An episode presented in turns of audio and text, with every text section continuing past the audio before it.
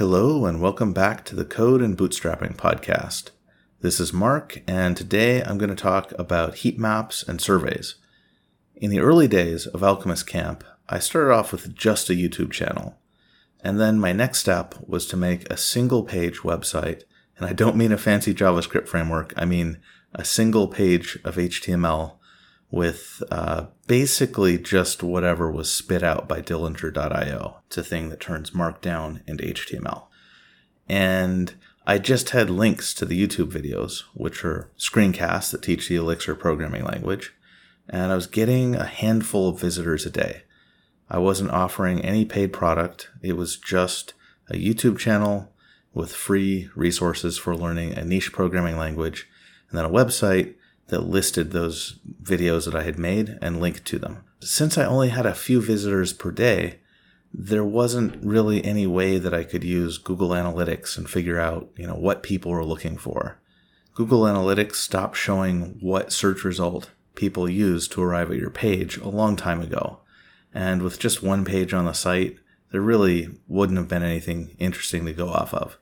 So I used a site called Hotjar that has a number of tools for marketers. And the two that I used were surveys and heat maps. It was totally free. So heat map basically lets you see how your users interact with your website. You can see their mouse moving around. You can see what they try to click on or what they do click on. And you can see uh, how long they stay on the page before they leave. And with just a few visitors, well, that's a little bit of information at least. So I set up the heat maps then after a week or so, I could see where people had clicked on the page. I could also watch someone, you know, go to my page, sit there idly for 25 seconds, then scroll down to the bottom quickly and leave or whatever, you know, each individual user did. But that's pretty, pretty boring and not very informative most of the time. But the heat map, just seeing like how many times people clicked in what areas, you know, they'd be like light blue if it only got a few clicks. It'd be brighter if they got more clicks. I saw that people were, you know, clicking all over on a few things on the page. They were clicking on specific topics because I had the videos all on a table. And for each video, I had the name of the video and then next to it, a link to that video on YouTube. And then next to that, a few topics that were covered in the video. And I could see people were like clicking the heck out of the topics because, you know, maybe they thought it was navigation.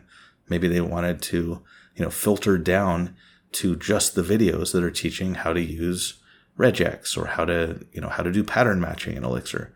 That gave me some ideas of what people might want to learn. And once I had a few ideas based on where people were clicking, I made a YouTube video where I basically said, Hey, I'm thinking about building out some more things in Alchemist Camp and maybe making a premium offering. I want to know what you're interested in. And please go take this survey. It only has two questions you can do it in 10 seconds, literally.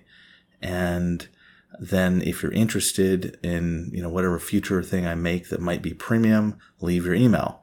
And the results I got from the video were fantastic. Uh, at least in the, the first, you know, few weeks of the video being out there, I believe only 50 people saw it at all. And I got more than 20 responses.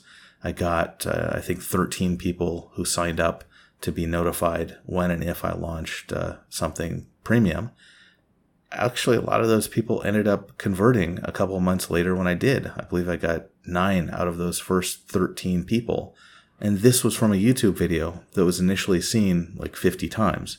So, despite it being a tiny audience, the conversion rate was fantastic.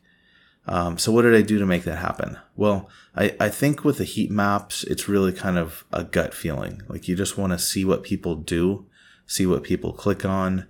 Um, a lot of times people will click on things that aren't links.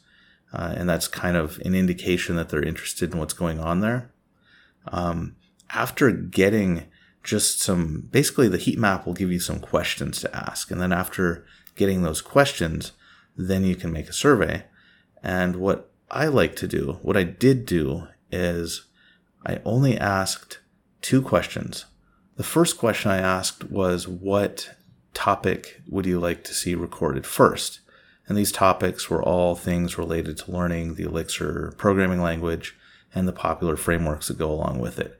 So one of them was the web framework Phoenix, one of them was the database wrapper Ecto, and then other topics were uh, distributed OTP apps, Phoenix channels, WebRTC, Elixir protocols, short explanations of language features in general, or bigger projects, or one final option, which was other.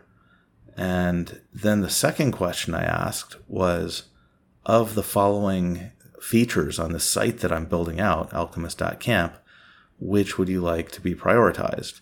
And I gave them the options of source code, like being able to see the source code from the screencasts on the site, recording videos faster, organizing lessons by topic, or creating summaries for each episode. And actually, all of those have been implemented, except maybe recording videos faster, although the videos have, have definitely improved in quality. Um, so this was just two questions. It was just pick one thing you want out of the content, like what content do you want most, and then what site feature do you want most. So someone could literally go to the survey, just read the options really quick, click, click, and then hit submit, and they're done. There was one third field, which was any other requests or comments. And that was mostly there just so that someone who clicked other could answer what they did want me to do. But I got a lot of you know random feedback there that was it was pretty pretty useful and pretty insightful for only having you know 20 people fill out the survey and for only having about 50 people see the video at that point. Looking at it now, over a year later, there's still only 112 people that have ever seen that video. So it was one of the highest return activities I've done just a quick six minute video with a request for feedback. And that request was so easy that almost half the people who watched the video did it. And about a quarter of the people who watched the video signed up to be on the early bird subscriber list. And most of them ended up buying. So uh, it was really a great way to get some direction and get an idea of, you know, what my very most engaged students wanted to learn and you know what I could provide them. And obviously, this isn't limited to an info product business. There are lots of things you can start up where you've just got a tiny, tiny, tiny amount of traffic at the beginning, and you can use a survey to get meaningful feedback from a group of people that are too small to use traditional, you know, marketing analytics to understand. And you can also use heat maps if you start with such a small number of people that you don't even know how to figure out what to ask on the survey. So it was really useful for me, and it's definitely something I'll do again in the future. One possible stumbling block that I would watch out for, and I've actually seen a few of my friends hit, is you don't want to ask too much. Like you really want it to be something where someone can do it with very little effort. Because the more effort it takes, the fewer people do the survey. And worse than that, the people who take the effort to do the survey aren't going to be the same kinds of people who saw the survey in general. So you might have, you know, uh, like say a, a 12 question survey where people actually have to type things in in some parts as opposed to just making multiple choice selections.